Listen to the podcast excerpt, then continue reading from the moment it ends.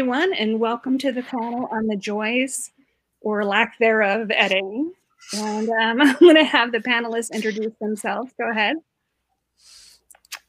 Elisa, go first. Who's starting?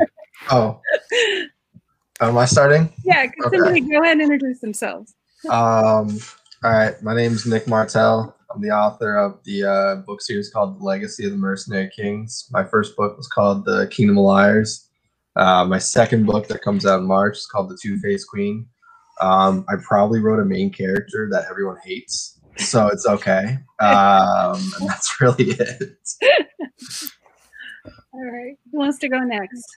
Alicia, do you want to go? Want me to go? Okay, so my name's Alicia. Um, reasonably jet lagged, so please excuse me if I don't form coherent sentences. Um, I am the author of the Choretic Sagas. There is two books out. Yes. Blood of Heirs, Legacy of Ghosts. I have seen the cover for book three today. It is done. The book's not done. The cover's done. the book's like ages away. Um, and as far as editing goes, I've edited two novellas and th- five novels professionally for clients, as well as working on my own books. Yeah. So that's my history with editing. Dave, do you want to go ahead? Hi, I'm Dave Wragg. I'm the author of the Articles of Faith series, which is the Black Hawks, and uh, as as of this week, the title announcement of book two is The Righteous, which is due out on the 10th of June. And we cleared all the bookshelves out of here ages ago, so I haven't got any copies of the books in here. So you'll just have to take my word for it that the covers are excellent. All right, Shelley. Hi, my name is Shelley Campbell. I'm a debut author. I had a book, uh, Grimdark Fantasy, come out with Mythos and Ink Publishing a couple of months ago in November, and uh, I think I have it here.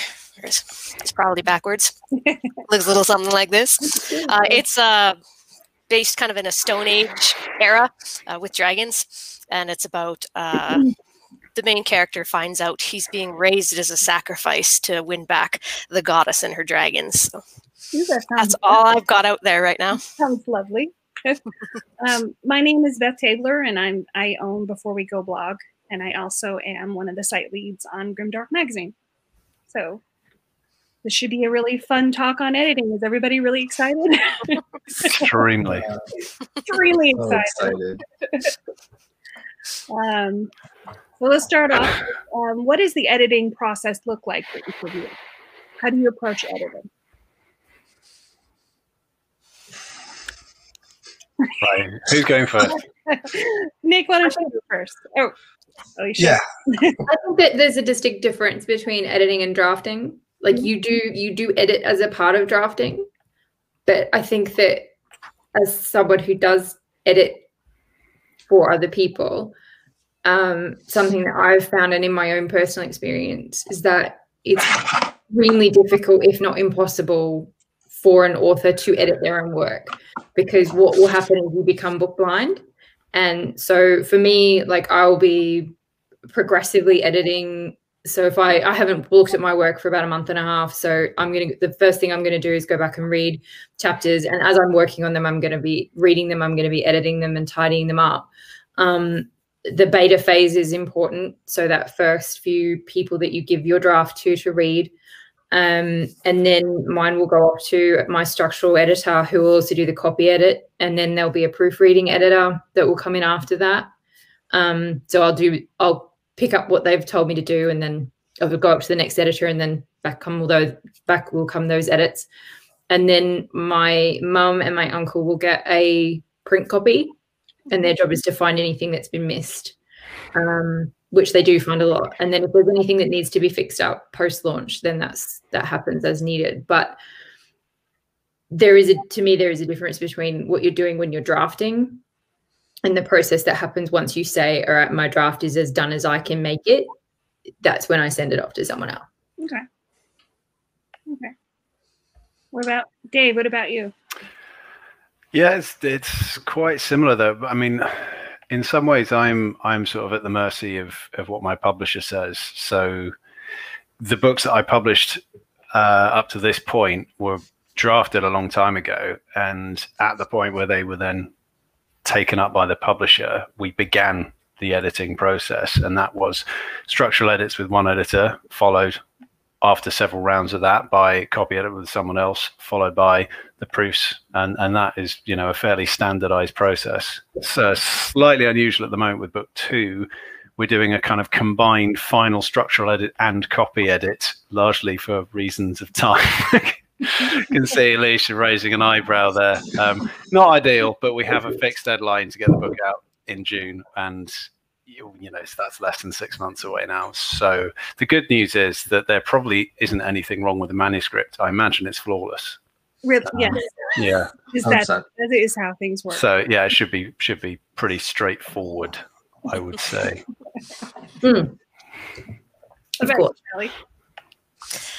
Mine's different than it was because as a new author, I didn't have a lot of support group to start with. So it was just really discovery writing over a long period of time because I had kids. So it would be like, well, let's put this down for a year or two while they tear up everything that they can get their hands on. And I'll come back to that later. Um, and it was just, well, what if this? What if this? No outlining, nothing like that. Just throw it at the wall, see if it sticks. And then uh, realizing that, wow, this is just a big mess on the wall. It was a lot of like going through and trying to fix it, but not being an editor and trying to self edit. So be like doing copy edits and line edits, but the whole thing's developmentally wrong. And half of what you worked on, you had to scrap because I'd been tackling it backwards. Um, so I find now that I've got a good group of critique partners, uh, that I tend to let my drafts go to them a lot more garbagey than what I used to because when you were newer to like each other as beta readers, you'd be like, "Wow, I don't wanna, I don't want them to think I'm a bad writer." And but then once you got familiar with each other, you're like, "Mm, "I think I've done this one. I can't look at it anymore. It's garbage. You look at it and tell me what you think." So a lot of my drafts go out to at least my beta group a lot earlier than they used to because we're all so familiar with each other and we all work on our own work and we're not afraid to tell each other that whole piece there is garbage and you need to work on this more and there's no hurt feelings. So that part of it's changed a bit. I can uh, get the book in some form out the door and get some feedback on it earlier than i used to.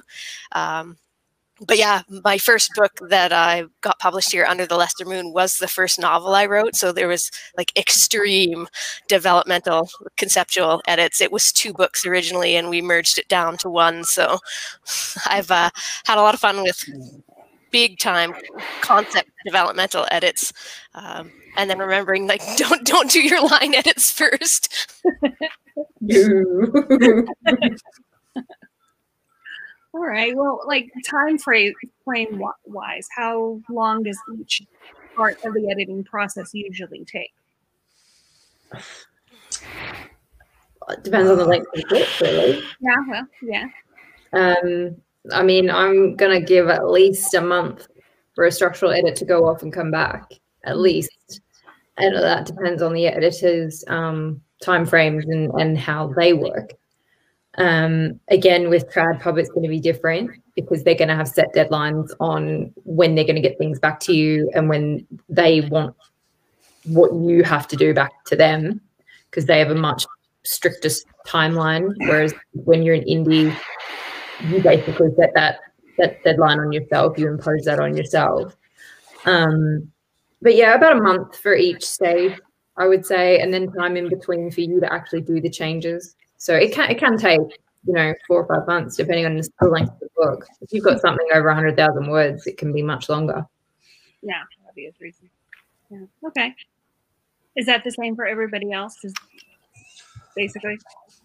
Uh, yeah, I think it also depends on the editors. Like I've had times where I've sent my book in, and my editors have like they're like, "Oh, we'll get back to you on it," um, and then they'll get back to me like three weeks later and be like, "All right, here's major structural changes you need to make. Here's a week to do it." I'm like, "What?" um, and it, it's it honestly kind of feels like they just like spin a wheel sometimes. They're like, "All right, we need this back by tomorrow." Like, "Come um, but like most editing, they is just kind of like it seems to be that they once you get once you get past structural edits, I feel like it's a lot easier just to like mainly it's just like it's line edits, it's grammar, it's my favorite part of the edits is when they're the beta readers or proofreaders come in and they're like, hey, you used this word three times in like three successive paragraphs. Was that intentional?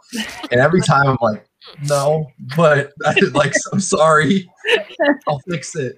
I get to um, the point with that where I'm just like, I'm just going to highlight these from now on. yeah, that's that's almost worse when they kind of just give up and they're like, refer to page, like Yeah.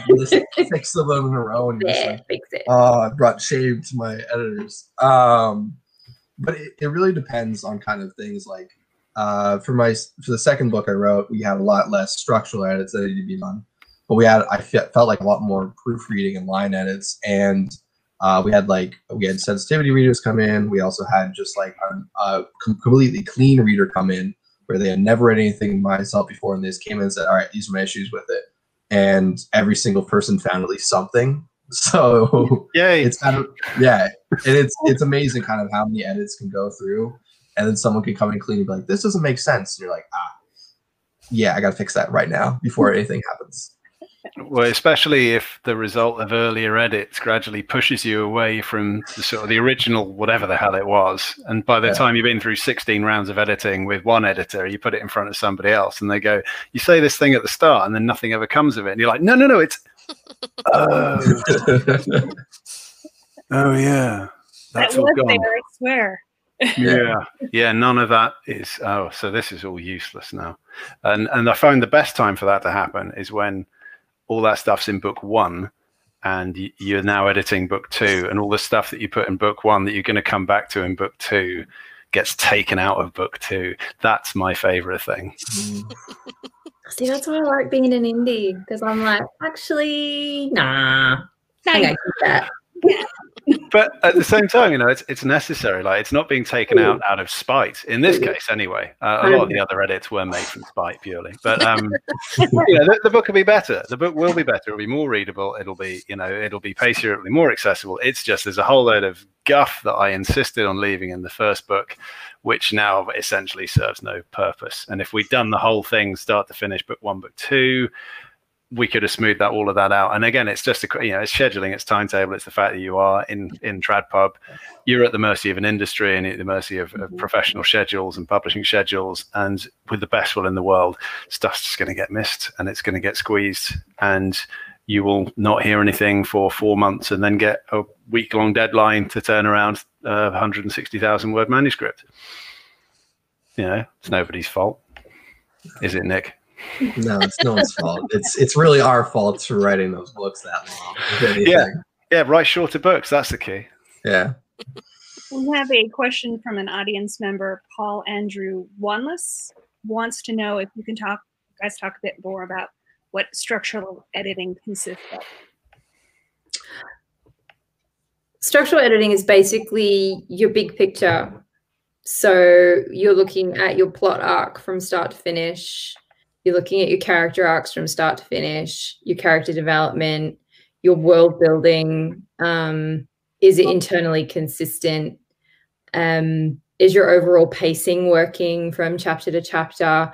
Or should you pick up chapter two and move it before chapter one? Or do you need a prologue?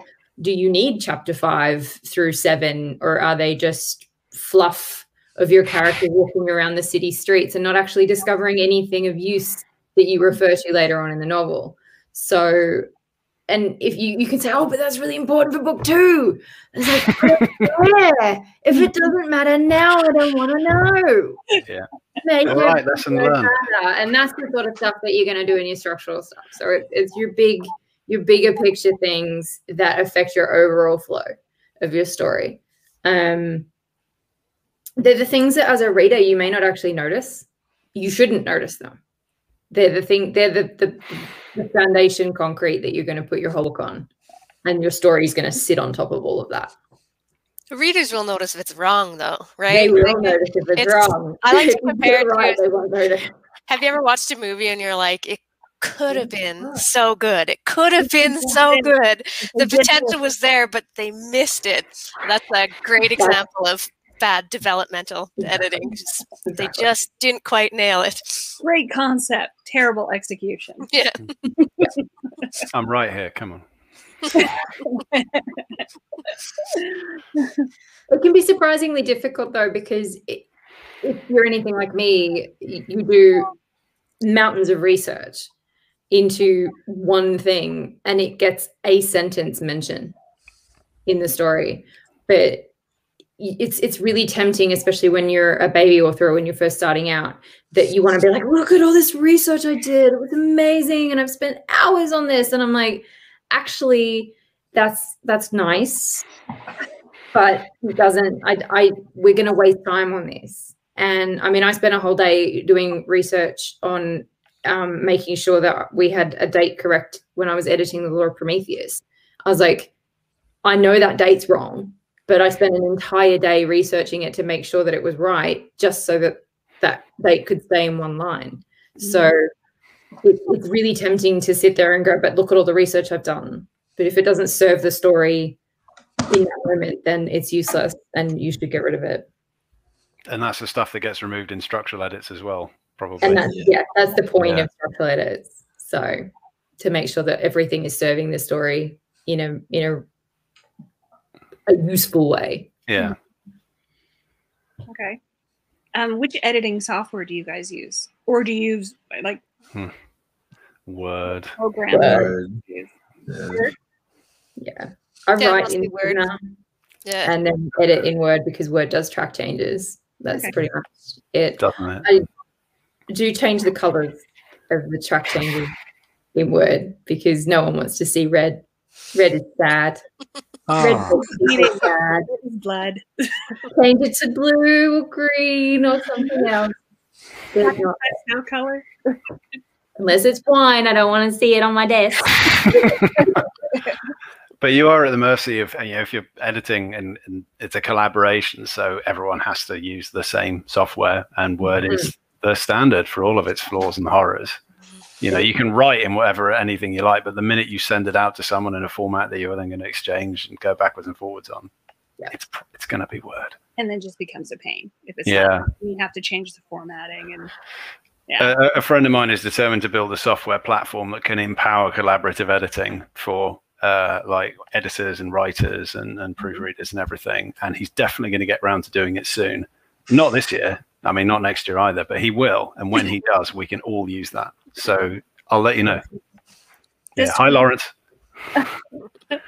does scrivener do any of the the collaborative editing stuff no, No. I don't think so. I mean, it, it may have an internal function that if you're doing stuff yourself, like if you want to, but if you're going to send that to someone, like the editors that I work with don't use Scrivener as far as I know. And the differences between Scrivener for PC and Scrivener for Mac are completely different. Oh, no. Like, no one wants to mess with that. right right It's just adding a whole nother layer of complexity to a moment nobody needs more complex. okay how do you all um if, when you get a large pile of edits coming back to you how do you break off pieces and work on it do you each have your own different um, processes for that Do the easy bits first. Like there will always be something in the edit letter that you, you go through it and you get to, you know, page 66, page 70 of the edit letter and you're like, you're beginning to lose faith. But there will be some stuff in there that you're like, okay, I can do it. And then gradually you get through the easy bits and the quick bits and then you're left with the hardy chunk. And it, you know, and it gets the stuff which the with the first time you get any editorial feedback and you're like, you're gonna have to do this horrible thing. I don't want to do the horrible thing, but after a week, after a couple of weeks, like I'm going to have to do the horrible thing, and then and then eventually the horrible thing isn't that bad because you start to form ideas about how you might do the horrible thing, and then you get used to the notion, and you've got some, yeah, we could do that, we could do that, if we do that, blah blah blah blah, and eventually you work through the, you know, the implications. Ideally, I mean, it helps if you work through the implications, uh, and then the horrible thing is no longer so horrible. And if you've occupied yourself by doing the quick edits first, it makes the progress considerably less stressful and upsetting than trying to do the big thing on day one when it's still fresh and you're like, this book is nearly finished. You get your edit note back. This book will never be finished. And then, and it's just a downward spiral from there. So, you know, I like to try to maintain an upward spiral. right sort of like a spiral yeah Yeah, there's spiraling. There's definitely spiraling. You just try and control the uh, the elevation. Nick, what about you Uh, I will say I'm the opposite. I usually do the terrible thing first. Oh no! Uh, Know how to go home. I so into it. usually the reason I do the terrible thing first is that's usually where like the crux of my like problems rise. Where I'm like, I gotta fix this before I can touch anything else. Ah, And usually by then, uh, I've thought about like I've realized, all right, this scene is not good. By the time my editor like pushes it back, I'm like, I know I messed up that scene. Let me try to fix it uh, a different way. So I've already like kind of thought about a decent amount. And like this is not like good. I'm also like, I can do it better. Let me do it right now. And I just start jumping into it. Uh, and like half the time, I'm like, I gotta go do it again. But then I do the easy bits after I've either failed or succeeded with the terrible thing. Like a little treat at the end, like pudding. Yeah, yeah. Like I want that nice treat where I'm like, ah, let me just oh, I just Like messed up a name here. Yeah. Let me just yeah. It's a nice little just like add like cherry on top. Alicia, what about you? When I'm editing for someone else, I tend to send them chapter chunks. So I'll literally send two, three chapters back at a time. The email will have like what's good, what's working, what's not working. Um, these are some things that you need to go away and look at um, and actually research into and, and work out whether you're accurate with that and whether you're using that the right way. Um, because I basically crashed Graham's computer once with all the track changes, and I realized that I couldn't send an entire MS with track ch- the number of track changes I make because I'm just I can't walk away if I see that it's not working. I can't step past it and go, "Oh, it's all right. Someone else will catch that." Because I might be the only structural editor that that indie author gets. And so TradPub are going to come back and come back and come back and come back. Indie no no one can afford that. Mhm. because no one's got the budget for that. So i've got to try and capture everything every tiny little detail that i can find and say this needs work. So if i have to break it down into and if you have to get 10 email or an email a day with a chapter a day whether you how you deal with that when you get it in your inbox is up to you. Um, whatever you have to take to help you cope with that that's fine um, but yeah that's how i'll do it so i don't crash your computer um, when my editors come back to me, it's generally a whole MS, and I'll just read through what they've sent me in the letter, make some notes as I'm going, um, and then I'll just start with chapter one. Okay. If I need to move something structurally, like if they're like, you need to move this chapter to here or whatever, I'll probably do that first, physically do that first, and then I'll just comb through it and take out the knots as I go and just keep working through from start to finish because that's how my autistic brain works. I can't I can't do chapter 18 and then come back to chapter 1. I can't do that. Has to be a progression. Yeah. Yeah. Okay. Shelley, what about you? I'm similar to Nick. I just tear the band-aid off and go for the go for the stuff that hurts the most. Um, I find though um not as surprising when I get edits back as early on as an author, like, especially if you have a critique group and stuff like that. You start to get an instinct where you're like, "Hmm, maybe this isn't working, but maybe it'll slip through, and it never slips through. if, if you have some inkling that that it's not working, it's definitely not working. Um, so edit letters aren't as surprising, I suppose, anymore. So yeah, I usually take hour or two to absorb whatever they've said, get over the baby author. Oh my gosh, um, I can't do this, and then that passes pretty quickly, and then Yeah. just dive right in to the tough stuff. Because usually, like Nick said, if it's something big for mine, it's something that's going to affect every other little thing. Usually, uh, most of my big edits are structural stuff, so have to get the the bones figured out first before I start playing with every little detail. We have a we have an audience question. Is it best to get professional editing done before submitting to agents? Hmm. Good question. uh, I I think would it depends where you're at with your career as a writer. So when I was first starting out with my first novels, I needed help to find out what I was doing wrong. Mhm. So I was paying an editor to essentially be my mentor and my coach to teach me where I was failing and the, the things that I needed to strengthen. But there's definitely, and I think the TradPub guys can talk to this a bit more, but I would say that there's definitely a sense within the trad side of the industry that that is absolutely not necessary. Some editors, some agents will say, no, no, no, no, don't do that Mhm. it, it but it, it's a bit flexible but i personally needed that process to help me become a better author so that was that was my personal experience I have seen agents try to dissuade people from getting a professional edit on a manuscript you're intending to submit, and it's almost implying that it's slightly dishonest to do it. As in, an agent expects you to be turning in something that is as, like as good as you personally can get it as a writer. Yeah. But if you've then paid for it to be edited and then you're submitting it off the back of that, then you're actually submitting something that isn't just you, and then that's almost sort of sleight of hand. Um, That's a really good point. Interesting. yeah, I don't know. I mean, I don't know if I buy that because it's still ulti- ultimately your work and the potential underneath is still there. But I've seen it said, and, and generally, I mean, I, I don't know if Nick's experience is any different, but um, the advice that I've seen generally from agents is get the book as good as you can get it, and then submit it to agents and submit it to lots of agents. Yeah, like I. My, so when the question was asked, my answer was like no because like the first thing my agent did, he said, "Oh, this is all bad. Like let's scrap it essentially." And like he, he'll say it. He, he he's like first thing he's like, "No, this sucked. Like let's I want to represent you in your terrible work. Well, that's kind of what he said. Like, and I, I say that completely sincerely. He'll say it too. Um, where it was, he he took me on and he saw me writing. He's like, all right. He had actually took it on the second draft I'd done the book. He said, all right, you're improving at this rate. I'm gonna help you get to the rate that we can get it like sellable. And he had he essentially took me on because he's like a, a structural and editor agent. Um, and you're not not every edit not every agent does edits. Um, and that's part of the whole agent process where like if you want an agent that's going to edit your work, you got to look for them, you got to know them. Because I also know a lot of edit authors who are very happy with their agents, but they essentially their agents are like help you sell the first book, and then we just deal with business. We don't work with the books again. That's why you have editors. Yeah. Um.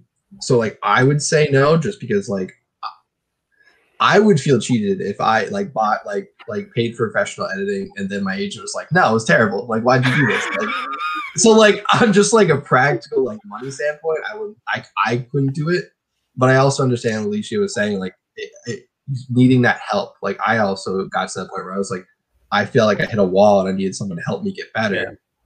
Like, Um, how do I know when it like I, I know when I I can't do anything more with it, but I also know that it's not as polished as it could be, and it's mm-hmm. that kind of it's a cyclical argument. Like we want you to submit your most polished work, but if this is the first book you've ever written, Yeah. how you know? And I've seen two different ends of the spectrum with stuff that's been submitted to me as an editor, like completely over edited, and you know there's barely bones left who hardly edited at all. And I'm like, if you were an agent, neither of these two are going to make it through slot.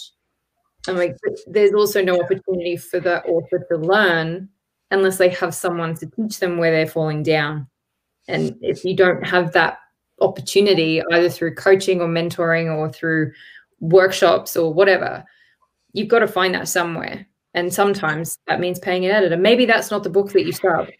I don't know, but I don't know. It's, it's kind of complicated, and it not it Yeah. doesn't. These rules don't apply to every agent ever in every genre. That's the other thing. Mm. Yeah, I would say that if you're doing it to polish a book before submitting to an agent, I wouldn't do it just because there's a really strong chance an agent just come out and say like, "All right, this doesn't work for me," or like maybe you'll get first rounds, but like there are very few agents who take you on that initial book. Like most of them are gonna like be like, "Hey, I want you to revise this section," because half of it's just how well you guys work together. If an author comes back and says, "Oh, I don't want to revise this," the agent will be like all right, I guess maybe we disagree on like, yeah, like maybe we just disagree and we're going different ways. Yeah. But if you're looking for it as like, all right, I know I'm, I'm at my limit of what I think I can do writing wise, and I want someone to get better, and you've already tried like critique groups, beta readers, and like you're still feeling like that, maybe look into it, but uh, it's complicated. Like I don't really know actually how I fall on it, but I think the main thing, like as Alicia was saying, you you I think you were saying you used it because you almost as like a mentorship or a coaching that right? That so it might not be if that's your only option for coaching and yeah you can afford to pay that uh, great.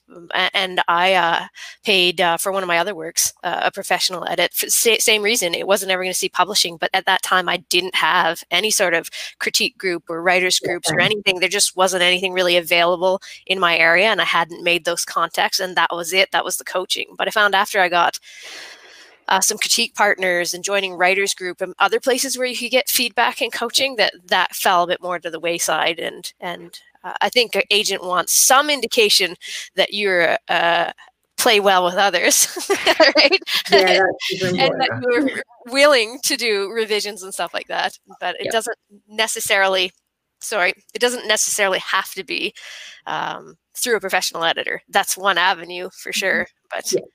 Definitely, mm-hmm. like everyone's saying, it's not the only avenue. I certainly wouldn't use it as the first, your first. Right. Right. Tab. Yeah. Like, if you've just finished draft one, no.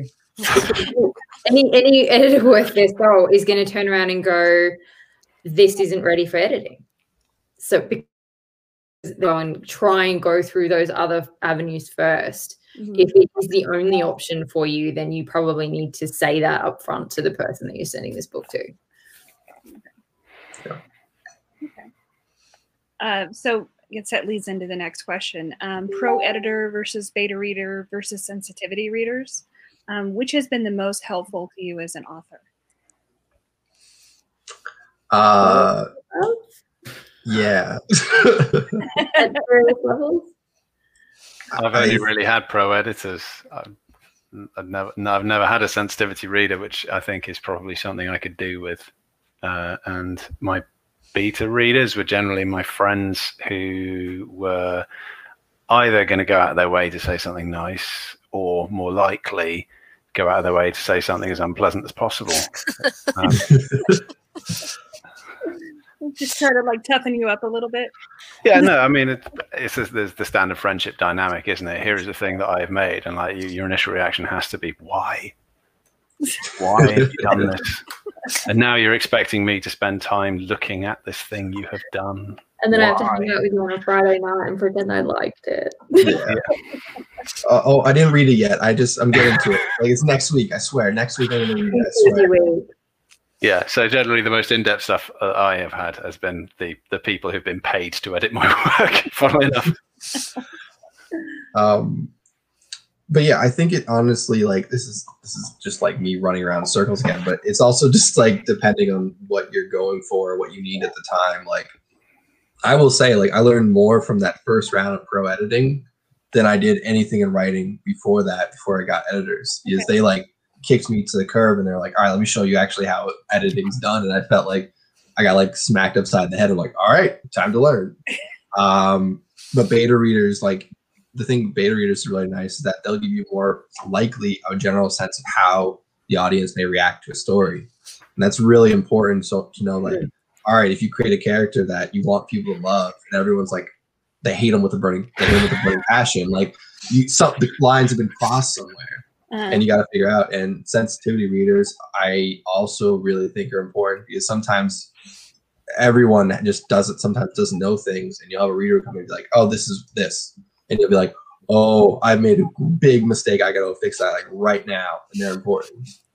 So it's kind of just like which in the moment is more useful, but they're all useful. They're all just different reasons why. Okay. Sorry, Shelley. Go ahead. Oh, it depends on the book. I mean, if if you're dealing with some sensitive topics or some some um, character backgrounds that are not your own, and you feel that you really and that you feel you should check up and, and check in and make sure that you're not playing into stereotypes or anything like that? Like you you need to check in with people you know or um, do your research at the very minimum. I mean if you're an indie author and you can't afford to pay a reader do your research. Read. Google. Google is your friend it's not up to someone else you know don't don't tweet like your favorite black author and be like hey can you help me out with this like that's not their job Show don't. it's not their job to educate you on that stuff. Do your research. So, you know, if you can't afford a sensitivity reader, that's on you. Mm. But these things are important to do. And um, beta readers are important, alpha readers are important. Alpha readers tend to sometimes be within your family, someone who's going to be like, just sit there and kind of read as you go along, or you can bounce ideas off. Um, but then they've got to be the right person.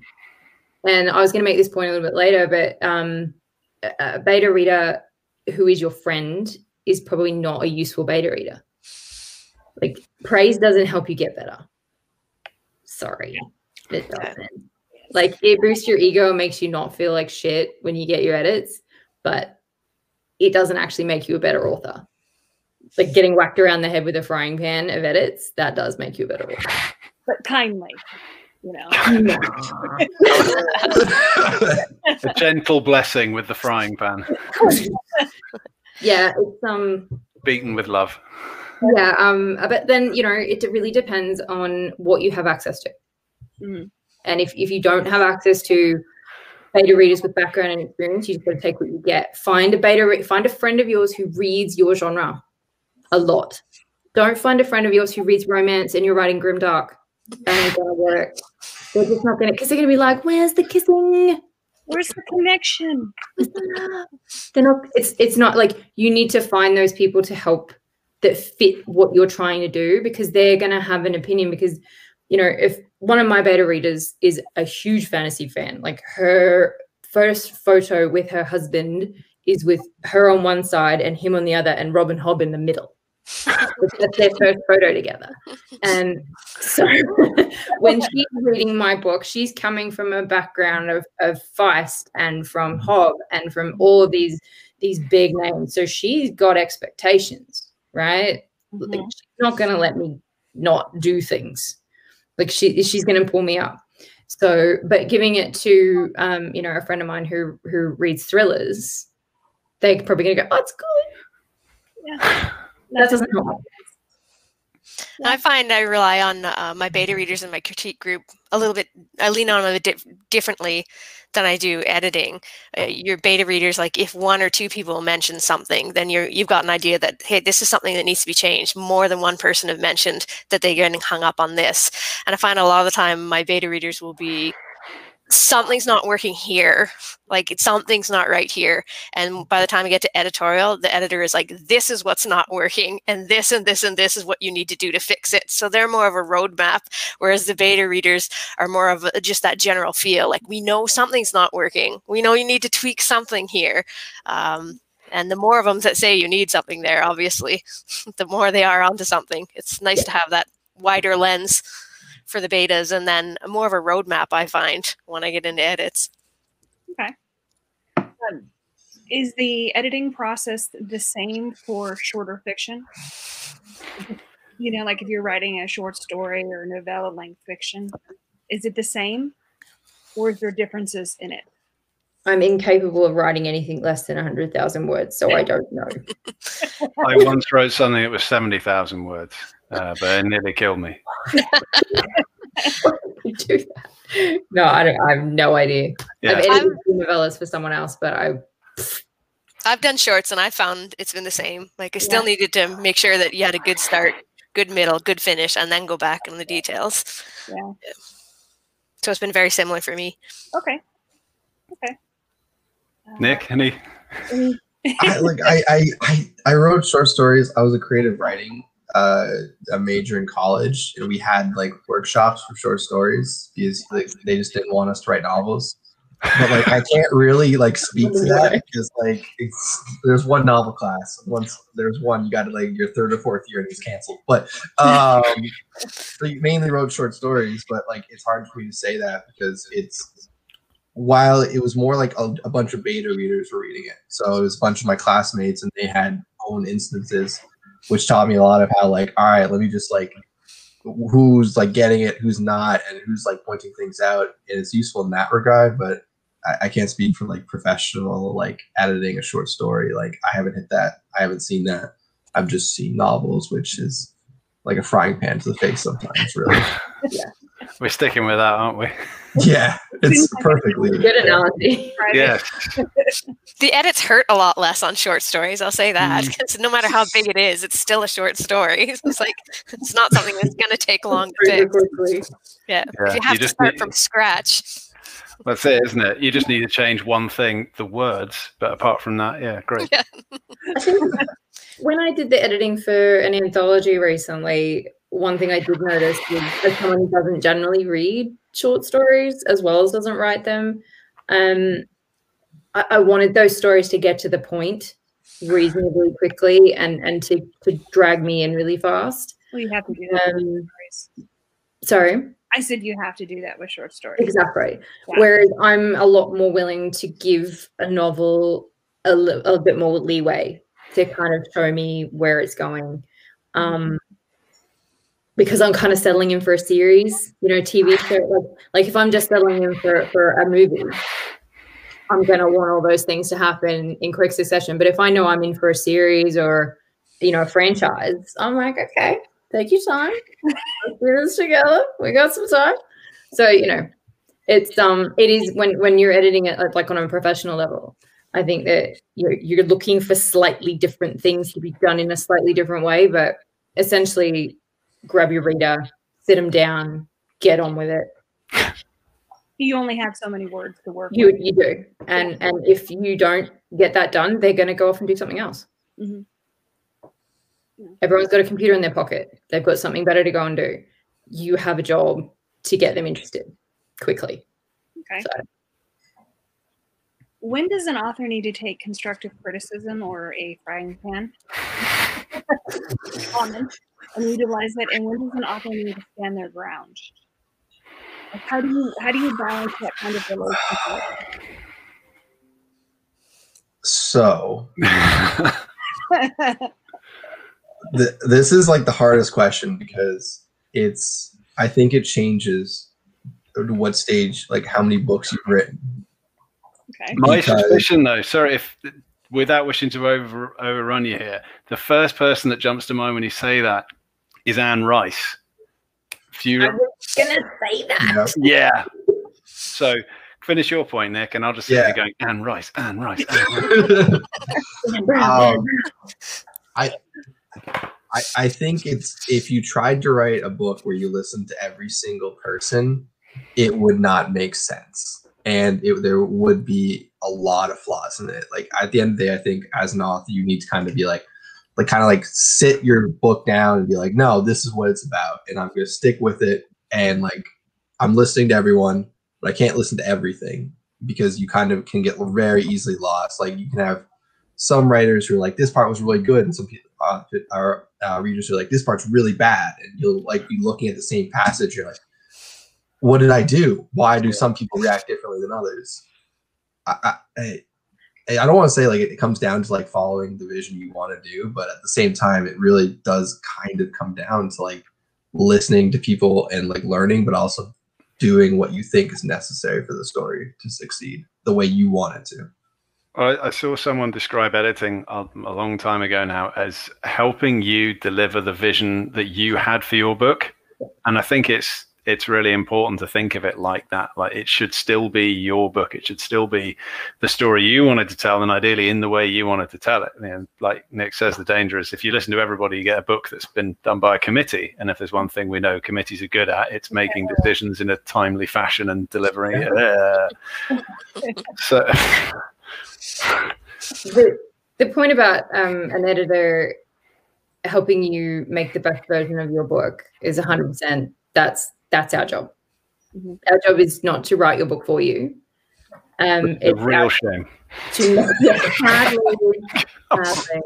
Um, our job is to bring your voice ever clearer right so if your if your reader can't see past this the spelling mistakes for the white noise that that creates they're not going to see your vision so i'm like but i think that certainly this is true for indies um, that you need to find an editor that you trust because they're the person you listen to.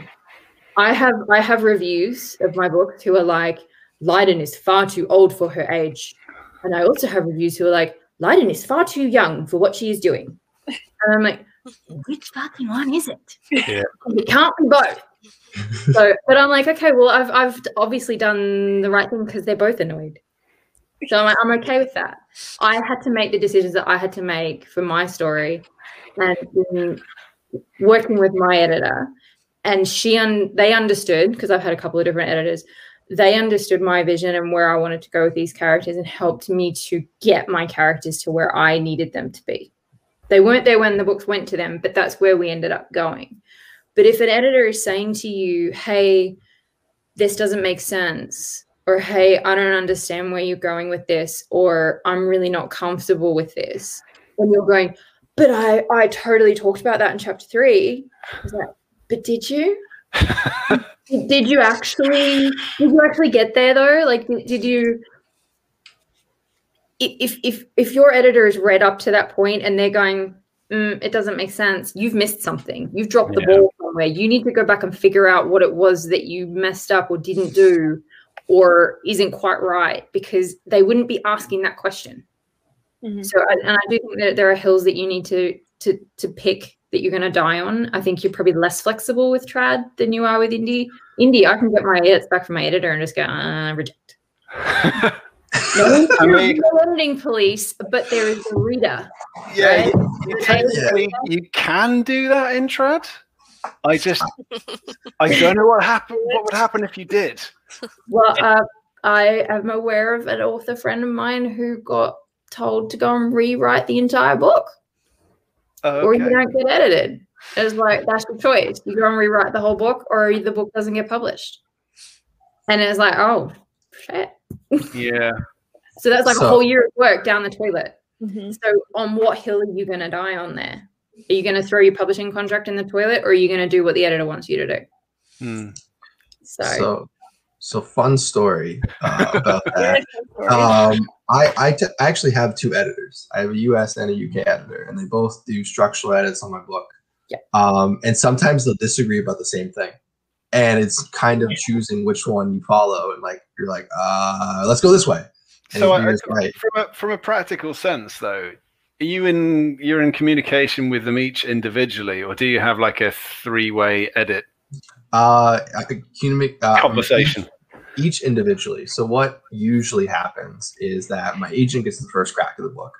So before my editors even see it, he'll go over and be like, "All right, this is bad. Change it, Nick, now before you send it out." And I'll be like, "All right. Standard. um, and then one of my editors will they'll talk behind the scenes, and be like, "All right, I'm gonna do the first draft." So one of them will do the first draft, shoot it back uh, with their edits, and then the other one will be like, "All right, the next draft, I got it."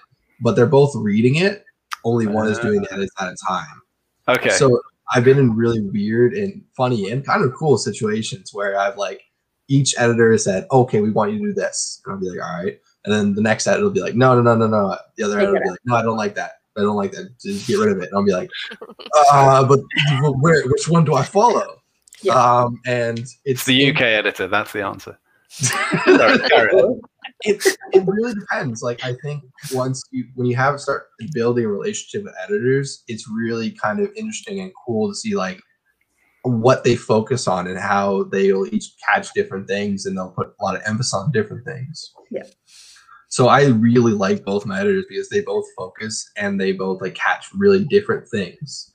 Um, and after doing two books, and I imagine even after the third book, it's allowed me to kind of be like, all right, if one of them's saying I need to fix this, but the other one's not, I've, I've had this relationship with them be like, all right, I kind of know what they're catching here.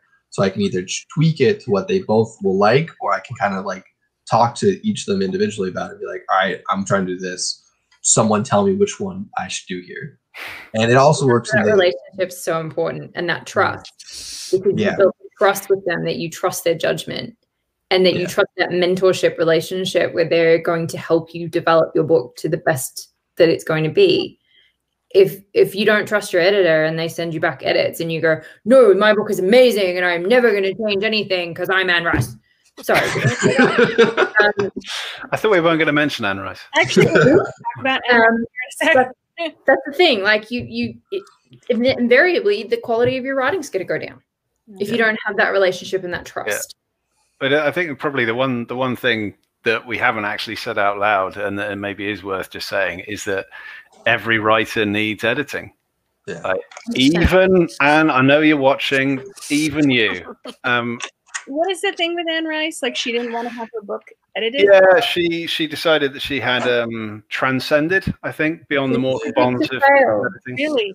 Yeah. Uh, so she knew how to Well write her done. books better than anyone else. And there was no point, like, she would let the editor read the books and she would let the editor, I think, maybe send her two or three post it notes a year. But um, that, I think, was the limit of their interaction.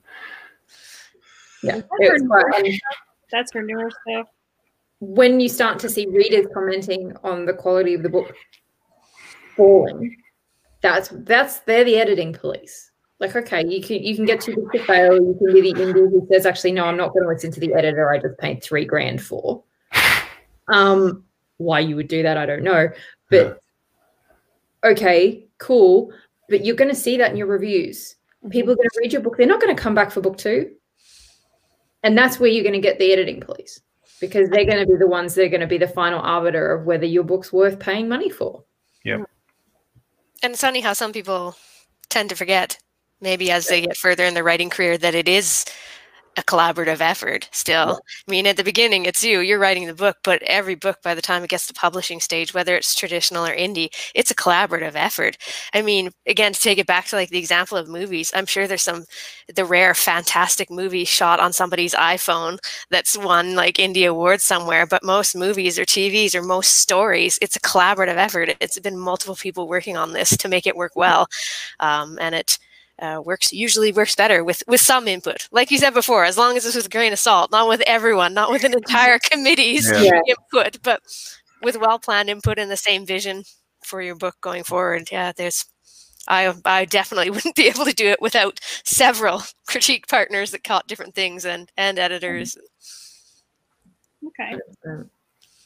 Um, what is the criteria you guys use to vet an editor if you're going to hire an editor? How do you know that you're going to be an excellent working match? Is there certain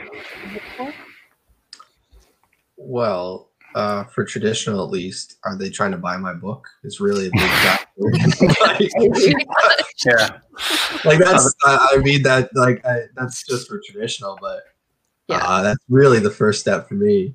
Uh, but sometimes you'll like be able to have conversations with them. Like I was lucky enough that I got to talk and actually meet both my editors in person before we agreed. And we just chatted we talked about what we liked about the book. They asked some questions about what they didn't like. And we chatted about that too. And i was like yeah yeah i messed that part up. And they're like yeah you really did. Oh, uh, that's being self-deprecating and you've just twisted the knife. That's nice yeah, yeah. you can tell i was talking to the uk editor on that one. Uh, but it's I, I i think you're gonna get a almost like a gut instinct when you start talking to editors about your book. Like there are some editors who'll be like, uh, it'll just instantly know it's like, all right, something feels off. They're going a different way with it. Then I want to go with it. And same thing with agents. It's honestly just talking to them about their book. Like if they read my book and they want to talk about it, and just not send like an all caps email saying I'm the worst writer ever. Like we're already off to a great start. yeah, non-rejection is always a good start. Yeah. I think that for me, I'm looking as an indie because I am actually building a publishing team. So I'm I am in my own sense a publishing house. Mm-hmm. I don't probably not a very good one, but you know, I'm trying. Um, so I'm looking for someone who's got recs from people who I respect, whose books I've read, who um, are of a quality that I think are that I want my book to be at. Um, I'm looking for editors who work within the genre and even better in the subgenre. Um, I my current structural and copy editor is Australian, um, and she's worked on novels from from authors who I respect and who people have said I like my work. Um, but then sometimes it, you just got to get down to the the nitty gritty of how much does it cost, yeah. how much can you afford, yeah. Um, and when they do your sample edit, which any editor who you are looking to employ should be doing a sample edit for free, a couple of chapters, even just a chapter, so that you can get a sense of what kind of feedback they're going to give you. If they send you two chapters and it's got three edits in it, they're not an editor you want. If it's all praise and no criticism, that's not the editor you want. You don't want to praise, play, pay. Like if you want some pay someone to make you feel good, an editor is not the person to do that. There are other places you can go for that kind of attention. but then price obviously comes in in that in that equation as an indie because sometimes you can only afford what you can afford.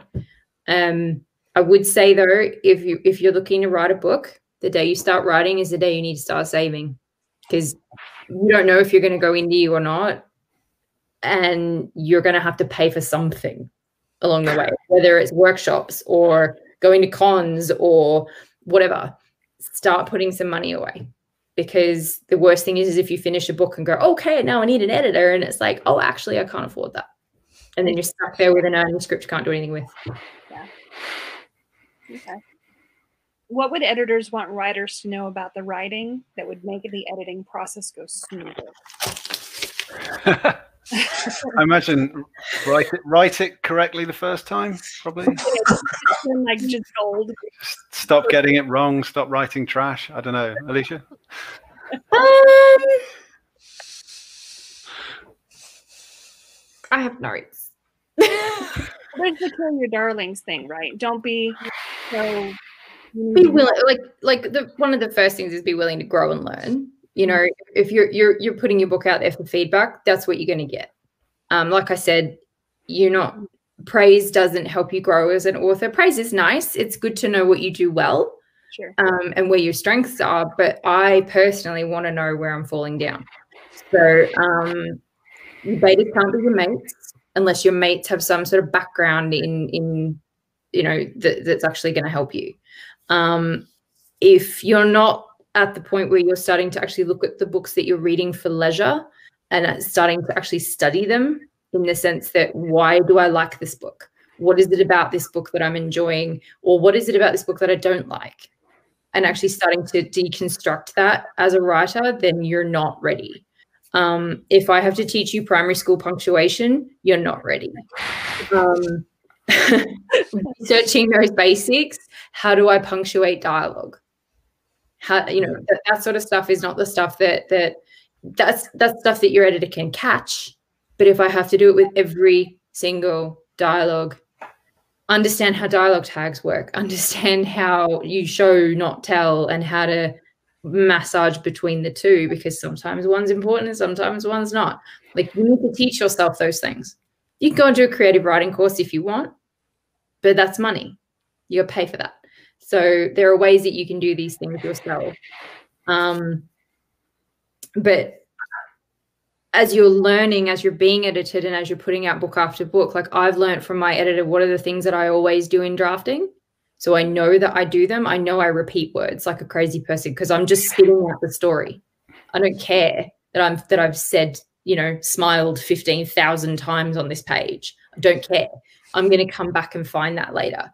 But if it goes through to my editor and I've said smile 15,000 times, she's just going to be like, what is this shit, Alicia? and I'm going to be like, I'm sorry, AJ. Yeah. Get the um, frying pan. Exactly. Yeah. Like, so what you do in drafting is fine.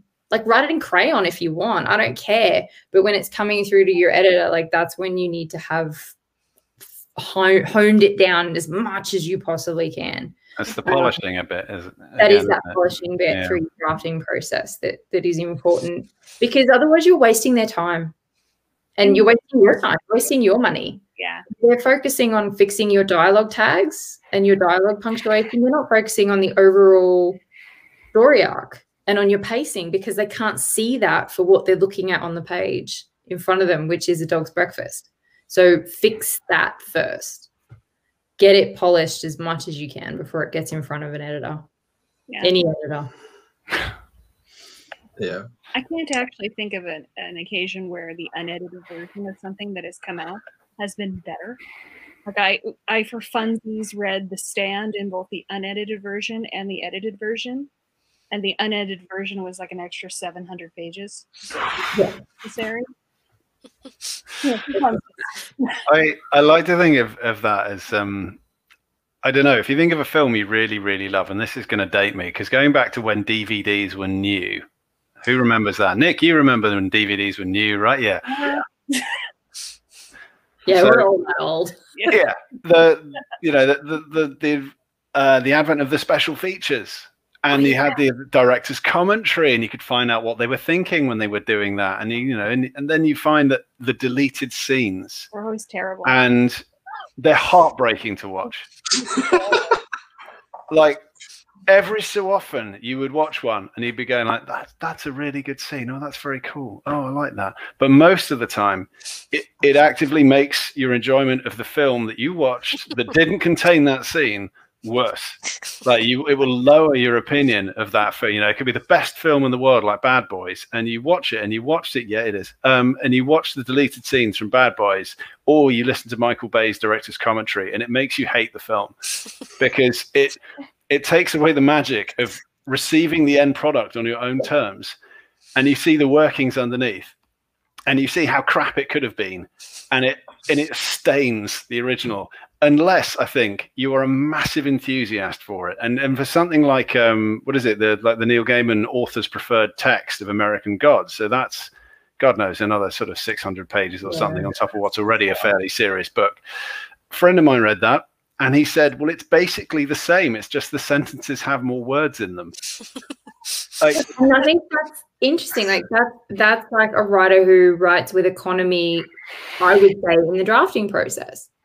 So somebody who is, as they're working through, they're actually like, does this service the story? No, well, I'm not going to bother putting it on the page. I'm not going to waste Yeah. my time with it.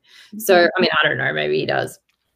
But um I think a lot of like interestingly, I think the Lord of the Rings extended edition ah go back to the you know cinema cut. I don't want to watch the cinema cut. I want No. the extra scenes. but this this is the enthusiast thing this is like I, Yes. I love this thing and I want more of it. And and we Yeah. had we had to reduce it to make it palatable for normal people. There's you know the sort of the, the, the dis, like the distribution graph of like you know it's it's something good or bad is it is just a pathetically subjective question to ask. What what you're actually asking is of the distribution of human beings out there likely to consume this work, how many of them will form a positive opinion of it and will, will enjoy it? Yeah. And you're essentially looking at a very narrow slice or a very wide Right. slice. Something that's held up as being good is enjoyed by nearly everybody, and something that's held up as being not very good, you can still find that little narrow slice of people who are like, actually, Bad Boys 2 is better. The, you know. Were there a huge number of endings for Blade Runner One? I was actually going to say Blade Runner. Yeah. Yeah. And I'm like, how many people actually sat there and watched all of them and was like, yes, I really like ending 3.15. And then there's the director's cut. Yes. the, the, the director's cut, the final Sorry. cut, the uh, the various editions that they put out in the wild. Yeah.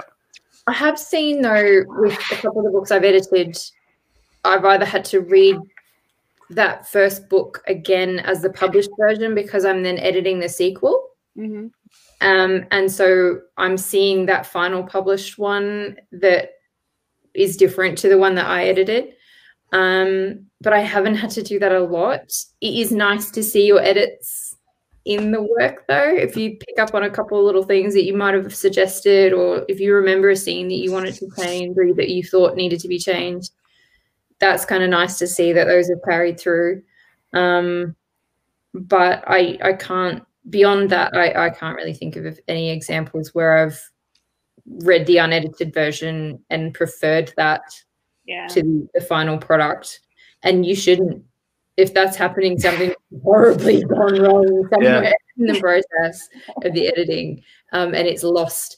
But I, I think that interestingly, going from a book to a film adaptation, Mm. you lose a lot of. I mean, I remember watching the film Eragon when I was much, much younger, Mhm. um, and just Yeah. being like, "What's really missing here?" I, I prefer to think that that didn't actually happen. I'm like, I just felt like someone had just sort of sprayed a story on the screen rather than actually adapted one. It Mm. was it was empty and shallow, and I felt like that had lost something in that process of adaptation. So that's that's kind of a sad way of I don't know. That doesn't really class as editing, but Mm. What's the time Yeah. of editing?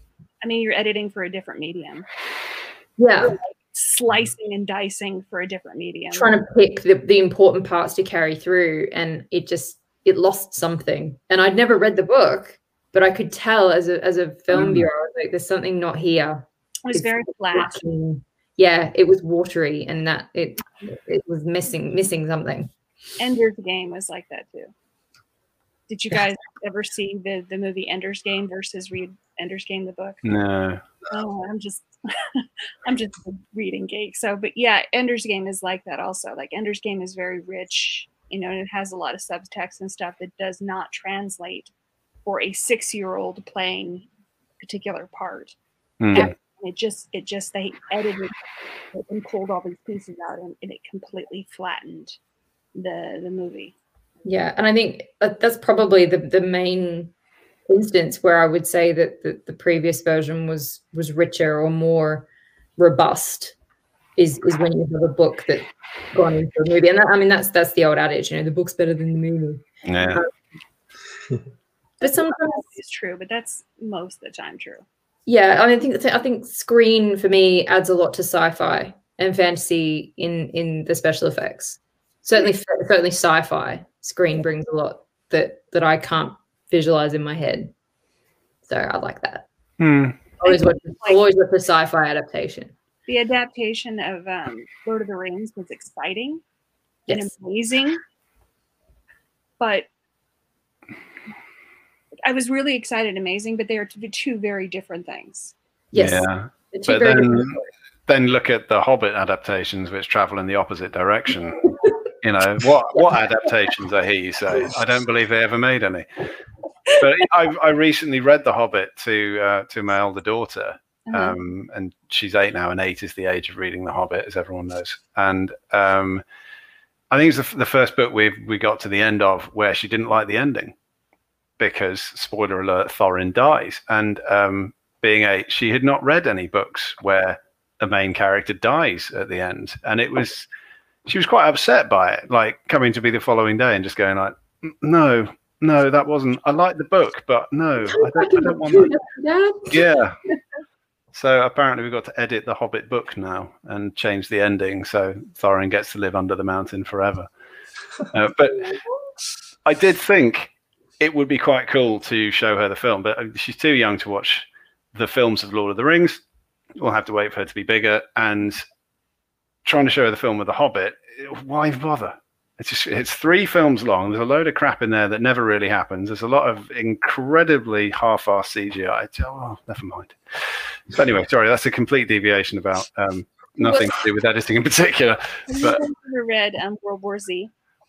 Sorry, again. World War Z. Have you guys ever read World Oh War no, I haven't. I've heard the book's excellent though. Oh, the, the book. The book is actually one of my favorite books. The book is fantastic, and there's no reason to watch the movie.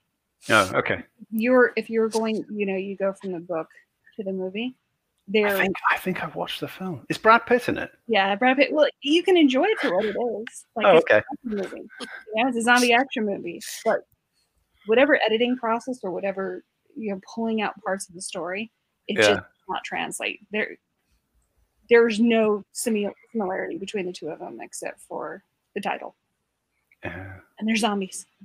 Well, I mean, who doesn't love zombies? Not me. Um, to, to to bring it sort of vaguely back to the original question of like, has anything ever been improved by not being edited or unimproved by editing? And and, and sort of to, to almost re- repeat the point before about like how many people on the on the distribution. I'm going to keep doing that. How many people on the distribution enjoyed your work and how much did they enjoy it? I suspect there are books which a narrow slice of people would have enjoyed more before they were edited. Like before, for example, all the law was cut out for reasons of pacing, and before, you know, and this is the sort of it's the director's cut of the Lord of the Rings thing. Like we had to cut that for pace. We had to cut that because we didn't have another 200 pages to spare to talk about the history of the elves or whatever. They, you know, we had to cut this. We had to cut that. That sort of stuff. There would be a subsection of readers who would have got such a kick out of it. And I mean, you know, I'm I'm obviously thinking about my own work here and all the stuff that we've binned, where people are going to come up to me and be like, "Oh, I would have really liked to know more about that." Well, in the draft, it was there, and now it's not. The book is better for it. Here's the number of my editor if you would like Yeah, now. yeah. I went into great detail about that, but it's gone now. So let's not live in the past. Let's just move on and not dwell. Let's not dwell. That's for Have your you guys- Patreon page, Dave. For your Have you guys ever uh, read or watched The Magicians? yes. The, I love that ad- adaptation because it's almost like the unauthor's preferred edition. Because the whole point of The Magicians is like the main character is a jerk. Like he's a massive jerk. Like That's terrible. ter- the worst person, one of the worst people you read about. But it's fascinating. And in the TV show, they made him really sympathetic. They made So him in the TV. yeah, He's so weak. he, they made him weak, but he's also more likable, which blows my mind. And so people will go from the TV show to the book, and then they'll be like, "No, the main character's a jerk. I hate it. We, Ah. The show's better." And it's one of the first times I've ever seen like they almost like tweak the author what the author did in the books to make it more like palpable for a mainstream audience. And it's one of the most fascinating things I've seen. I love reading like the reviews of like the magicians because it's half of them are just like uh, this TV show is better. Why did they? Oh, they never. The book shouldn't exist. And the other half being like, the TV show destroyed the point of the books. Like, what are you guys Yeah. seeing?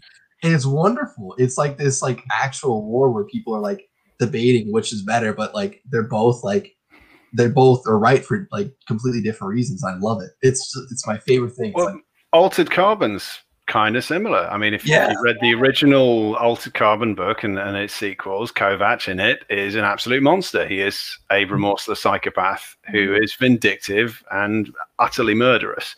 And when they did the TV show adaptation, they tried. They, they tried to stick to it, but you just can't. You cannot put someone without having the internal monologue of, you know, here's why I'm killing all of these people who appear to have done nothing other than like wear the wrong shoes today you know uh, so in the they had to make him sympathetic and in the in the end i feel like it rather fizzled out when they they gave it a sort of a love story and all the rest of it which was It killed it for me. Like, and that's part of the reason probably why it got canceled. yeah because you know it like there's, there's a lot to love about the books and there's, you know they're dearly beloved by a number of great friends of mine. Hi guys. Um all men. Uh but uh, books. Okay. yeah you know what for them watching the tv show shows like why is he nice? Why is he being friendly to people? It doesn't make sense. That's not kovac Mhm. so it's it's interesting. Again it's about trying to sort of make it more palatable to people who just want to watch a television program about a sympathetic character and being like presumably baffled when that character just starts ripping the heads off passers-by or whatever else. No no in the book it makes sense. It's completely in, in keeping with his character. Like, but yeah. It always intrigues me too because I have kind of like this two halves of my life where I have friends who've got nothing to do with the publishing industry at all, and then I've got all these friends who, who do. Mhm. And when I'm talking on social media or commenting about the process that I'm going through when I'm editing these books, the people from the outside of the publishing industry are like, "What do you What do you mean? You have to cut out bits." I'm like, well, I wrote, you know, 170,000 words and I need to cut out like 20. And they're like, you have to do what? but you work really hard on those words Real words. Like, this is how it happens. And and then it's like, and but these are also the same darling, lovely people who are like, oh, you wrote a book. Are you going to get it published? I'm like, that's not how it works. Like, I'm sorry. Like, maybe I haven't decided yet. Maybe I will. Yeah. like when Dickens was the only literate person in London. Have, Like- have they told you you should you should get a film adaptation done as well? Oh yeah, when's it coming out in the movie? I'm like, Yeah. let me I don't, just. I don't like reading books. I much prefer. Why don't you get a TV show done? I hear Amazon are throwing money around. Yeah, obviously. Yeah. Like there is uh, certainly out. I think we get a bit blind to the fact that we understand all this process behind the scenes of, of how our books go from you know crayon to. ah, Yeah. um, but the, the people that read them at the end of the day, they don't Yeah. they don't see all this. They they don't know. Um, I mean, they see it. They see a spelling mistake, and they're like, "What is this?" Because there's, there's clearly a spelling fairy, yeah. you know, that that will stop all all all spelling mistakes ever from getting through, and that just doesn't happen. But yeah, no, people outside the industry, I really don't think understand just how many phases certainly tradpub books go through, and some indie books, depending on where you're at with your career and, and your finances, certainly Mhm. um, that that there is multiple phases, and you can have an entire book scrapped. You can have half your book scrapped, and it's not up to you. Like Yep. that decision's made for you, and you have to play the game, or the book doesn't hit the shelf. And and that understanding that that there is a process behind the scenes is one that that I don't think is really widely understood Mhm. outside of our little bubble. Mm. Well, I think it's almost because like I remember before I got into like publishing, I knew nothing. But like even when I was trying to get into publishing, I still couldn't find out things. Where it's a lot of just information is out there, but like there's always people saying something different. Like like let's look at this panel. I, I've probably counteracted myself like 13 times by saying like, oh, do this. Well, you could do that too. And it's it really you don't get definite answers and learn how different and complex and like weird publishing is until like you kind of have people sit you down and be like, all right, this is kind of how it goes. And that, like you have to meet people in the industry who have gone through it and like will tell you horror stories over like a beer and be like, oh, let me tell you why this like Are you thing- sure you want this? Yeah. yeah, and like it's almost always like a horror story. Well, like they'll, they'll gather you round, it'll be dark, and they'll see whispered voices being like, "Well, this is the story of how my debut went," and like I'm like, I, "How do I do this?" And now I get to tell stories to other people. Be like, "I released my debut during a pandemic. You want to hear like true horror? Like, like Yeah. let's gather round, children. Like, That's why no one told you, Nick, right? Because if we tell anyone now, it would just be stop, stop, just Yeah. don't. yeah, Like, that's all we would tell. No. Just don't. It would be much easier if you just didn't. it's, it's really it kind of feels like that sometimes. Where it's like. well, do you want to lose sleep at night, like worrying about edits and how your book's gonna sell and like how you're gonna get it out there, or do you just want to kind of like sleep and read comfortably, like not worry about things? Like it Yeah. really is that kind of just like, oh, let me just kind of like lose my mind a little bit whenever I write a book. Ah, Yeah, it is sort of an interesting way of inventing a whole new class of problems for yourself. I think most of us have like puzzling brains, right? I know myself. I'm like, I, I need, I need something to puzzle over. If it wasn't Yeah. writing, it would be something else that would probably cost a lot more money. Like, Yeah. this, Yeah. uh, my, I need something to keep my mind busy, and and writing does that quite well at the most inopportune hours in the morning. Yeah. Well, we have two. I have two questions here that I think are good, and I think that we can wrap it up. We, um, uh, the first question is from Paul Andrew Wanless. Do your editors stay the same for each book? uh, on a traditional side, that's almost traditional and indie. Yeah, on a traditional side, like you hope they do, um, and that's kind of you don't have a say in it. Like, you, uh, when you get essentially when your books gets like sold to editor, that editor is like attached to the book, and obviously sometimes editors, the publishing houses, like sometimes they'll just like be like, "I'm out of publishing, goodbye," and sometimes they'll just be like, "I'm moving to a different house, goodbye," and sometimes they just will like be let go, and that's completely out of your control and then you'll maybe get assigned to a different editor. But your goal, if you sold whatever your contract is, that is likely to that editor, as long as something like doesn't go wrong. Right. Okay. I've had two editors. Oh, Yeah, but they're both amazing. So it's good. Okay. From the indie side, you definitely would prefer to keep the same editor from book to book because by bringing in a new editor for certainly for a series, um, they then have to go back and read book one, and you will invariably end up paying for that time. Um, I was lucky that my sometimes it's things like the, the person you had for your first book just isn't available. Life gets in the way, health problems, kids, family, they've they're booked out. When you need them, they're booked out. You may not know until a few weeks in advance that you're ready to go for edits. So it, it can be just a simple thing about scheduling. Okay. Um, but you know, I was lucky that I found an editor who I was really happy with with um, book two. That it wasn't a huge learning curve to to work with someone new. Um, I've had a different proofreader for every book, um, and that comes down to scheduling. Has come down to scheduling. Um, has come down to pricing, what I can afford at the time. Um, so it's ideally yes, you you would like to have the same editor because it just makes life easier, but sometimes it's not possible with indie. Sometimes you just you have to be flexible and you have to find someone else. Okay. Shelley, same. Yeah, pretty much same. I'm I do small uh, tra- traditional publishing, so I've got a couple of different publishing houses I'm working with, but so far I've been lucky that it's the same editors at each house. So Okay. Um, last question. Uh, did you ever receive a piece of advice that made you your revision easier and more enjoyable?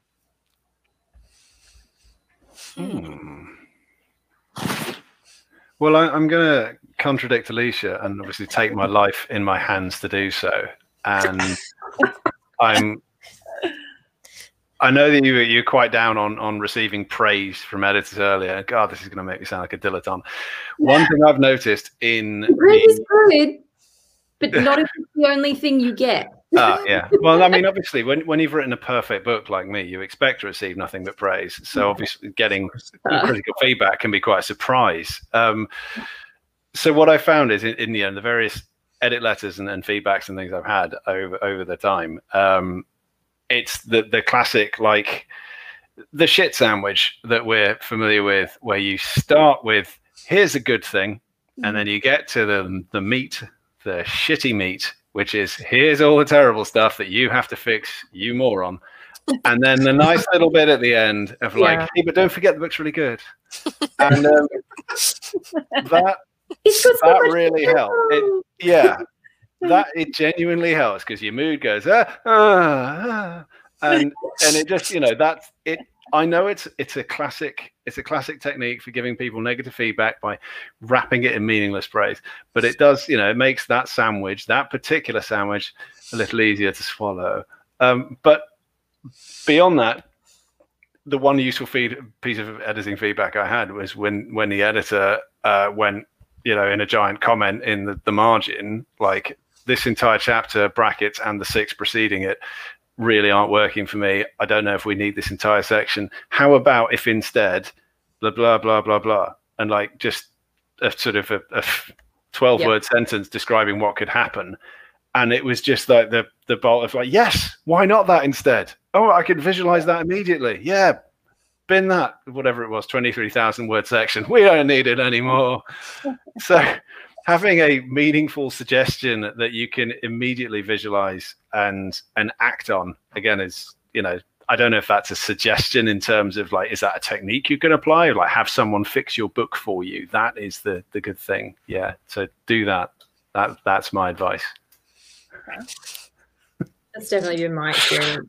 Like the praise is good to know what I'm doing well at because Yeah. then I can try and leverage those things a little bit more, um, and I can try and emphasize emphasize those things.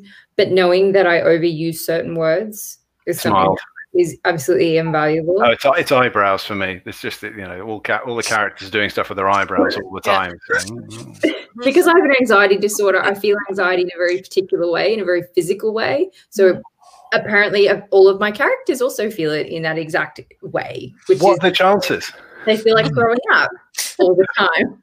So shockingly, throughout the entire book, my characters just want to vomit all the time. Yeah, I understand that. yeah So and now I just put that in as like a placeholder, and then I come back and fix it up and turn Yeah. it to something But else. again, that's what good good editing vomit. Exactly that yes, exactly. So, but but knowing that Group and being able purge. to learn from my editor and from her saying highlight, highlight, highlight, highlight, highlight. And I'm like, oh, actually, no, I can see now where I'm where I'm getting that wrong. I can learn from that and not do it again. So that's that's that helpful thing. Um, but yeah, the the praise is nice. Um, watching people's reactions with many many f words in, in the comments. That's so much fun. That's the I was- funnest bit. It's Yeah, I was gonna say, good, I- so useful. So many uses. I, I was gonna say what pretty much Lisa said. Like, I really like when my editors put their at genuine reactions in it. Like, So because sometimes, like, I remember I got one of my last book where where she had written out, "Oh, I was gonna actually stop reading here, but your clip, but this actually got me, so I'm gonna keep reading the next chapter." I'm like, all right, I know I got them on that cliffhanger. and I was happy. And like even the general reactions where it's like, Nick, you're a moron, fix this. And like I'm like, all right, I really need to fix that. Like, it's it sounds like kind of mean and like cool, but like it really is like the genuine reactions kind of stick out to me during edits more based on something like, oh, this this doesn't make sense. I'm like, all right, I'm gonna fix it. When you kind of like break the mold or like, okay, this is causing an emotion or reaction of them. What did I do here that is either good or bad? yes.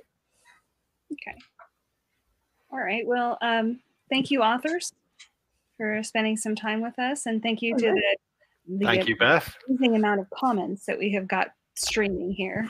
Thank you, commenters. Extra from Cobra Kai. How bloody dare you? Um, I'd at least get a, like a second name. um, just to just to end up, why don't you guys like talk about what you're working on for 2021? Oh. Can I show the book again? Yes, show your books. I mean, this one's just a this one's a proof copy. It's Graham's copy. Um, Oh. That's why it's got that lovely little band across the cover of it. So these guys have just come out in audio, I actually have those. and so I will be working on the second half of book three this year, um, in amongst homeschooling and you know trying not to catch anything nasty. Um, so yeah, and that's that's where I'm going with that one. And then the audiobook will be out for book three sometime after that. So check it out. And we're running uh, as a part of the giveaways through the con. Um, there's uh, two sets of the audiobook codes up for grabs. So go and check out the um, the giveaways on the website. That's exciting. Nick, what about you? Um, I got my sequel to my debut, and I got two copies right here. This is what my debut looks like. Yeah. Dave, I actually think we have the same cover artist for the UK. Now Oh, that I, Richard Anderson. yep, I got him too. Nice. Yes. Yeah, he only did book one for me. He wasn't available for book two, probably because he was doing yours. So I, I have, Now I have a new blame. cover artist for book two, but the, the art the art is awesome for that though. So yeah, it'll be grand.